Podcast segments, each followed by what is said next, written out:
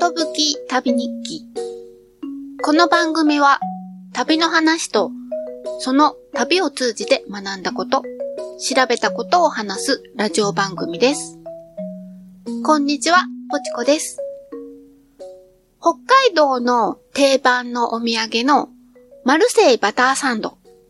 美味しいですよね。皆さんもお好きじゃないですか？北海道に行かなくても、たまに近所のスーパーに並ぶことがあります。先日もスーパーに行くとバターサンドが並んでいたので、つい買ってしまいました。そして早速食べました。でも、んー、なんかいつもと違うな。クッキーの生地が固めで一体感がないなって思いました。賞味期限を確認すると、期限まであとじゅうににちもあります。多分、作りたてなんですね。私、普段はバターサンドが並んでてもすぐには買わなくて、何日か経ってから売れ残って割引シールが貼られると、しめしめって思って買ってたんですよ。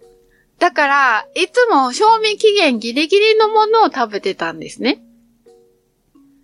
賞味期限がギリギリになったバターサンドは、クッキー生地が挟んであるレーズンバターの水分を吸って、しっとりとして全体に一体感があるんです。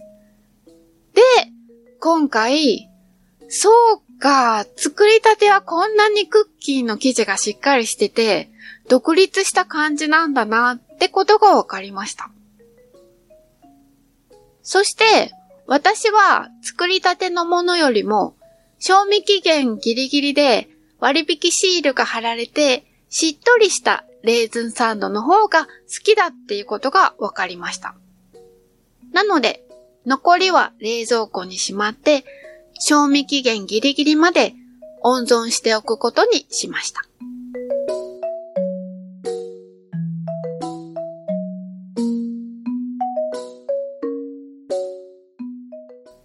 今回は昨年末に行った台湾高雄旅行のみっかめ、にせんにじゅうさんねんじゅうにがつにじゅうににちのお話です。前回の台湾旅行のいちにちめふつかめを聞いてくださった方からこんな感想を エックス にポストしていただいています。台湾といえば屋台グルメのイメージがあるけど、お腹の弱い私でも満喫できるだろうかっていう内容でした。お腹を壊しちゃったら旅行を楽しめないどころか辛いですもんね。台湾に限らず海外旅行の場合、水とか油が合わなくてお腹の調子を崩すことがあると思います。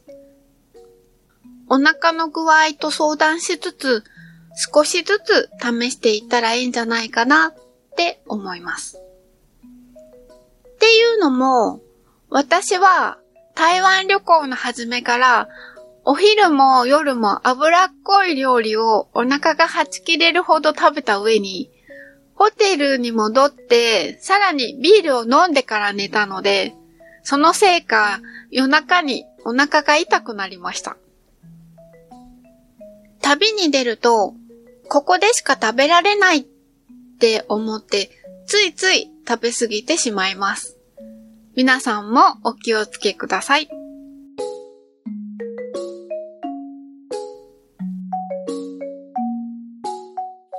さて、翌朝、ホテルの宿泊費に含まれていた朝食はパスして、朝はゆっくり過ごしてから出かけました。行った先は、美味しいサバヒーが食べられる食堂です。お腹が痛かったのにまた食べるんですかって言われそうですけど、サバヒーは魚なので消化が良さそうだし、なんといっても、これが今回の旅行の最大のミッションだったんです。サバヒーというのは、台台湾ではとってもポピュラーなお魚です。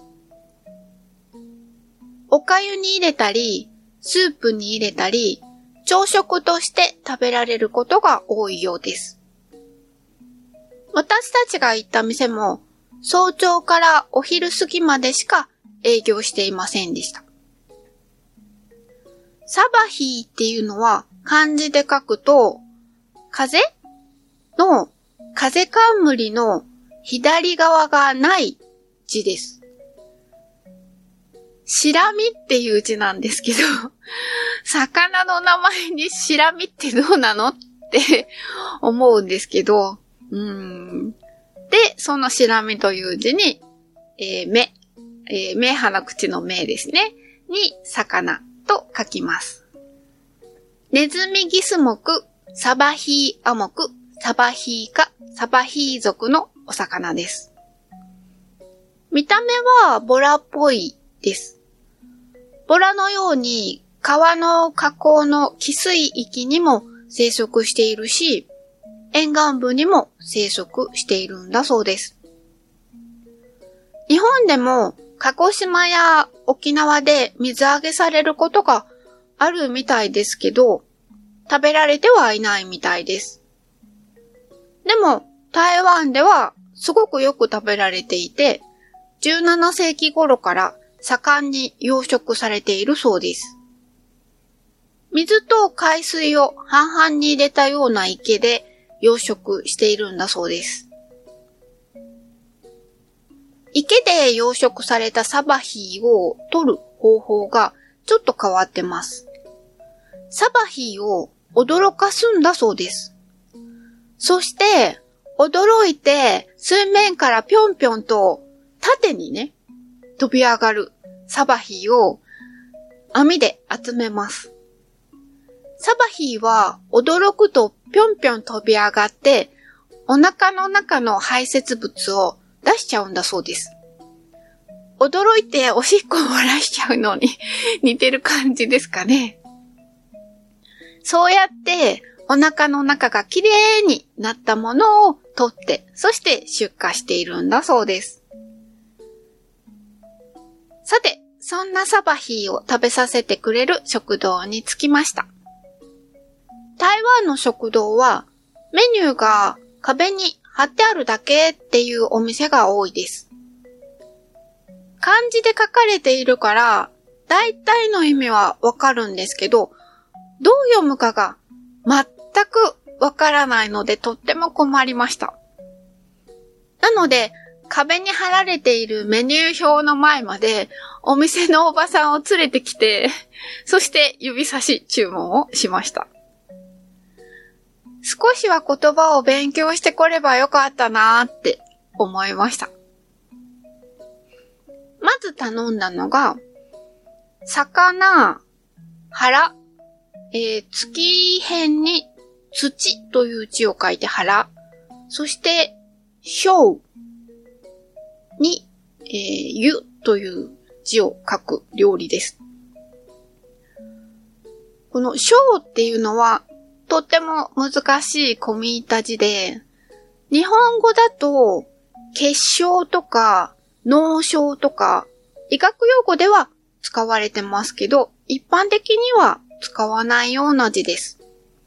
意味を調べると、とろりとした液状のもので出てきます。ですが、出てきた料理はサバヒーの皮と身で作った水豚みたいなものです。それが透明なスープの中にたくさん入ってました。上には生姜の千切りもたっぷり乗ってました。全然とろりとした液体じゃないなぁと思って食べました。そしたら帰る時にちょうどこの水豚の種を大鍋に入れながら茹でているのが見えました。台湾の食堂は作っているのが丸めなのがいいですよね。どうやって調理しているのかがよくわかります。で、それを見てたら、この小っていう字の意味は、料理の下処理の方法のことを言い表しているんだと思い当たりました。エビチリソースなんかを作るときによくエビの下処理で行う方法です。皮を剥いたエビにまず塩を揉み込んで、そして次に卵白を揉み込んで、そして片栗粉を入れてまた揉み込んでってしてから調理します。この下処理の方法を小と書きます。小という漢字にはふたつの意味があったんですね。サバヒーのお腹の身と皮も塩と卵白と片栗粉を順に揉み込んでから茹でていたんだと思います。なので油の乗ったお腹の身の美味しさが逃げることもなくて柔らかく仕上がってたんじゃないかなって思いました。そんな感じの味でした。ただ、この味は好き嫌いがあるかもしれないです。魚の味がぎゅっと詰まってるので、魚の泥臭さが全く受け付けないっていう人には向いてないと思います。でも食べ慣れるとこの風味がやみつきになるんだと思います。私も最初の一口目は、ん?って思ったんですけど、三口目にはもう美味しいって思ってました。そしてもう一品頼んだのが、丸にこ、そして米粉湯という料理です。サバヒーで作った団子と米粉で作った短い麺が入ったスープでした。こっちの方の団子は全然癖がなくて誰にでも食べやすい味のすり身でセロリの葉が匂い消しに入ってました。米粉の麺は弾力がなくてプツプツっとした感じの食感です。前の日に食べたファストフード店のスープにも細い麺が入ってたんですけど、こっちのスープに入っている麺は短いんだけどスプーンですくって食べるには長いし、箸を使って食べるには短いし、帯に短し、たすきに長しで、慣れてない私にはちょっと食べにくかったです。全体に薄味なので、周りの人たちは好みの調味料を加えて食べてました。緑色のペーストを小皿に山盛り持っていく人がいて、なんだろうと思って私も取りに行ったらわさびでした。お魚にはやっぱりわさびが合うんですかね。サバヒーにも合いましたよ。そして、最後に一番食べたかった料理、魚の頭の煮たものを頼みました。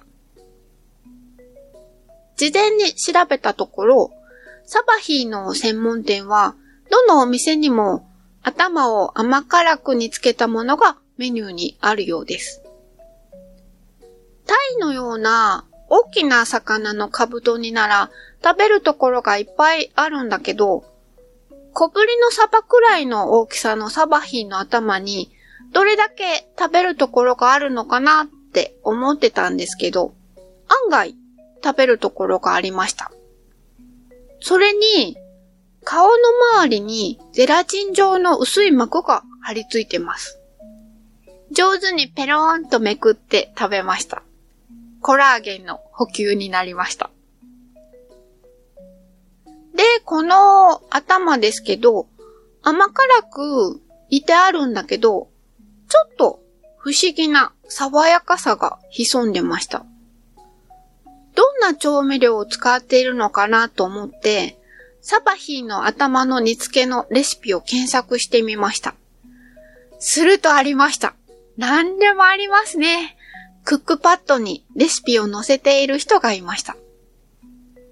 使われている調味料は、甘い樹脂の樹に粉と書いて、含臭通、または、破るという字に布に子供と書いて、ハブシとも呼ばれるもので、味噌と醤油を合わせたような匂いで、少し酸味のある台湾特有の調味料と書かれてました。そうそう、まさにそんな感じの味って感じです。醤油や塩の代わりに使用されることも多くて、これを使うと台湾のレストランでよく見かける白身魚の台湾風蒸しを簡単に作ることができるそうです。まだまだ知らない調味料がたくさんあるなって思いました。そして、サバヒーの頭を全部食べ終えて、残った頭蓋骨の部分はビニール袋に入れて、ホテルまで持ち帰って耳石を取り出しました。このためにちゃんと日本からピンセットも持っていきました。けど、取り出した耳石をティッシュに包んで持って帰ってきたんですけど、一つ先っぽが欠けてしまってました。とっても残念です。こういう時の耳石の持ち帰り方をちょっと工夫しなきゃいけないなーって思いました。サバヒーの耳石の形は今までのコレクションにはない形でした。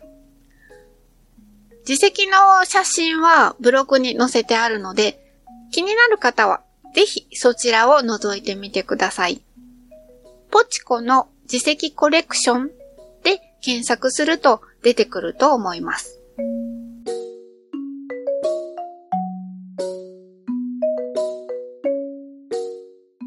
さて、サバヒーを食べた後は動物園へ行きました。高尾の動物園の名前はショウシャンドンウーエン。寿山動物園と言います。寿旅日記を配信している私としては絶対に行かなければいけないと思ってました。動物園は山の上にあります。ふもとにある路面電車の駅からバスに乗りました。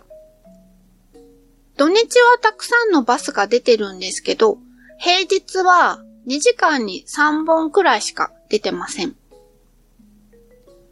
バスに乗ると、座ってた女性が荷物をどけて、どうぞって声をかけてくださったんですけど、目の前にいたお孫さんを連れたおじいちゃんに譲っちゃったんです。でも、バスが走り出してすぐに席を譲ったことを後悔しました。バスの運転の荒いこと、山道を容赦ない勢いで走って、容赦なくハンドルを切るし、容赦なく急ブレーキを踏みます。とはいえ、それほど時間がかかることなく動物園のバス停に到着して、さらに上へ登っていくと動物園の入り口がありました。入り口を入ると、迎えてくれるのはミーアキャットたちです。以前、妄想旅ラジオをやっていた時に、サーバルキャットがテーマだったことがあったんですけど、なぜかミーアキャットだと勘違いして調べ物をしてしまったことがありました。その時、わざわざ豊橋の動物園までミーアキャットを見に行ったんですよね。で、すごく可愛いって思ったんです。そして、ここの寿山動物園のミーアキャットもとっても可愛かったです。じゅっとうほどいたのかな。で、その中のいち、にとうが常に立って見張りをしているんですよね。その立ち姿がまた可愛いんですよ。そんなに大きな動物園ではないんですけど、中心あたりには、檻の上部に通路が張り巡らされていて、動物を上から見下ろすことができます。お腹を出して寝てるクマのお腹が見えたり、シマウマを上から見ると、真ん中の背骨のラインを中心にして、ほぼ左右対称に模様が入っているのが分かりました。骸骨の着ぐるみに似てるなぁとも思いました。最近大々的な改修工事を終えたばかりなので、どの動物もいろんな角度から見られるような工夫がされてました。サイやアフリカゾウ、ホワイトタイガー、アルパカ、オランウータン、変わったお猿さんもいるし、あと園内には野生の猿もうろうろしてました。動物園のスタッフの方々が園内の移動にバイクを使っているのが台湾らしいなーって思いました。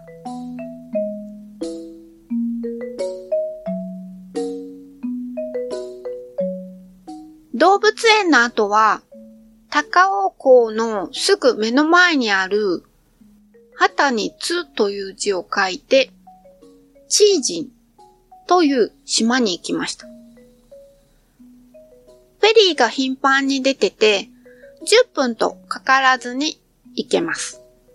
夏は海水浴客で賑わうようです。フェリーを降りて海岸に向かって歩くと、新鮮な魚介類を店の前に並べたレストランが何軒もあります。魚を選んで好みに合わせて調理してもらうようです。甘党のお店で休憩しました。かき氷もあって食べたかったんですけど、またお腹が痛くなるといけないので、豆腐を頼みました。柔らかくて、フルフルに固まった豆腐に、茶色がかったシロップがかかったシンプルなもので、これが美味しいんですよね。中華圏では簡単に美味しい豆腐にありつけるのに、日本では出会ったことがないです。日本にもこんな店ができたらいいのになーって思いました。夫は、白玉入りの冷やしぜんざいみたいなものを食べてました。暑い国だからか、さっぱりした甘さで、いくらでも食べられる感じの味でした。広い砂浜というかビーチがあります。さすがに冬は寒いし、波が高くて泳ぐ人はいませんでした。細かい砂ばっかりで、打ち上げられたものも少ないんですけど、シーコーミングのスイッチが入っちゃいました。波に揉まれて、薄く削れた貝殻が、紙石鹸みたいで綺麗だなーって思いました。夢中になって探してたら、あっという間に小いちじかん経ってしまいました。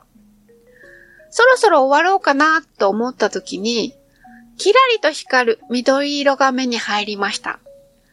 緑色のシーグラスを発見しました。とっても嬉しかったです。大きな市場があったので入ってみると、干した魚の匂いで充満してました。魚やイカなどを干したものや、それをテカテカさせたみりん干しみたいなものや、貝やエビを干したものとかを売るお店がいっぱい並んでました。どのお店も品揃えはほぼ同じ感じで、買いたいものがあった場合、どのお店で買うか迷っちゃうなって思いました。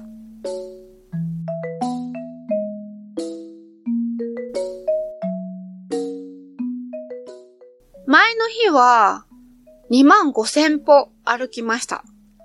この日ももういちまんはっせんぽ歩いたので、もう足が疲れました。夕食のレストランを探し歩く元気もなくなったので、ホテルに帰る途中にあったカモを乗せた麺料理のお店に入りました。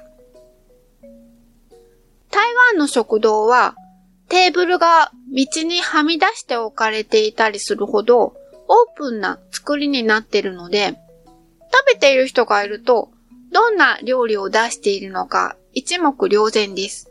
なので気軽に入りやすいです。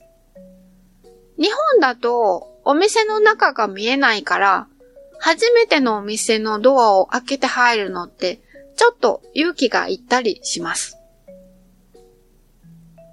この時も、通りがかったら美味しそうな麺料理を食べている人がいて、わー、美味しそう、これ食べたいって感じでした。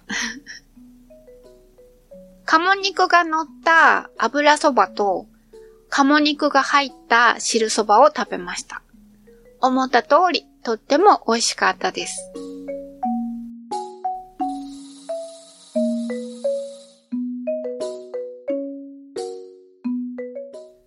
エンディングです。X にハッシュタグ、ことぶき旅をつけてポストしていただいたものを紹介します。プスちゃんさんからいただきました。だいさんじゅっかいのもみじを見に行った話についてです。ポチコさんのいちまい、にまいを聞いていたら、お岩さんも白菜だったらって思っちゃいました。思っただけです。もみじの赤いのと黄色いのの違いって考えたことがなかったので、教えてもらって今度から葉っぱを見る目が変わりそうです。緑の下に黄色が潜んでいるイメージが気に入りました。といただきました。ありがとうございました。自分でも編集しながら、お岩さんみたいって思いました。ポッドキャストを始めて、自分が話した音源を編集するようになって、なんか私って変な喋り方をしてるなって発見しました。昔からよく喋り方を真似されたんですよね。からかわれるような感じで。で、そんな喋り方してないってって思ってたんですけど、あら、そんな喋り方をしてるわって思いました。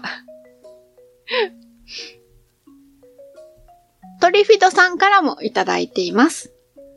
葉物野菜を剥くたびに、ポチコさんの声で、いちまい、にまいと聞こえてきそうです。最近買ったチンゲン菜、品種なのか寒さで縮んだのか、白菜によく似ていました。銀杏美味しいですよね。今季はまだ食べれてなくて、探しに行こうと思いました。富山銘菓の銀杏餅もまた食べたいです。といただきました。ありがとうございます。チンゲン菜の写真も載せていただいてるんですけど、葉っぱが白菜みたいなチンゲン菜か、チンゲン菜の形をした白菜かっていう感じですね。最近いろんな葉物野菜がありますよね。年末にカツオナっていう葉っぱものをもらいました。葉っぱがちりめん状になったチンゲン菜っていう感じで、炒めて食べたんですけど、癖がなくて美味しかったです。これ、友達が家庭菜園で育てたものだったんですけど、私もそうなんですけど、家庭菜園をする場合、せっかくだからスーパーでは見かけないものを育ててみたいってなりがちなんですよね。うちの花壇も今年はカーボロネロっていう結球しないタイプのちりめん状の黒っぽい色のキャベツを育ててます。それから富山銘菓の銀杏餅、去年富山に行った時に食べましたよ。本当に銀杏の香りがするんですよね。びっくりしました。私もまた食べてみたいなーって思います。それから、ショボンヌ党員ナンバーじゅうさんから。ポチコさんの旅日記はすごく臨場感があるので大好きです。ご一緒に旅をさせてもらっているみたいといただきました。ありがとうございます。私も旅のおさらいをする感じで、二度目の旅を楽しんでます。ぜひお付き合いください。番組に関する感想などお気軽にお寄せください。メールアドレスはことぶき旅アットマーク ジーメールドットコム X ではハッシュタグことぶき旅、ことぶきはカタカナ、旅は漢字をつけてポストしてください。よろしくお願いします。ということで今回はこの辺で終わりにしたいと思います。ポチコでした。さようなら。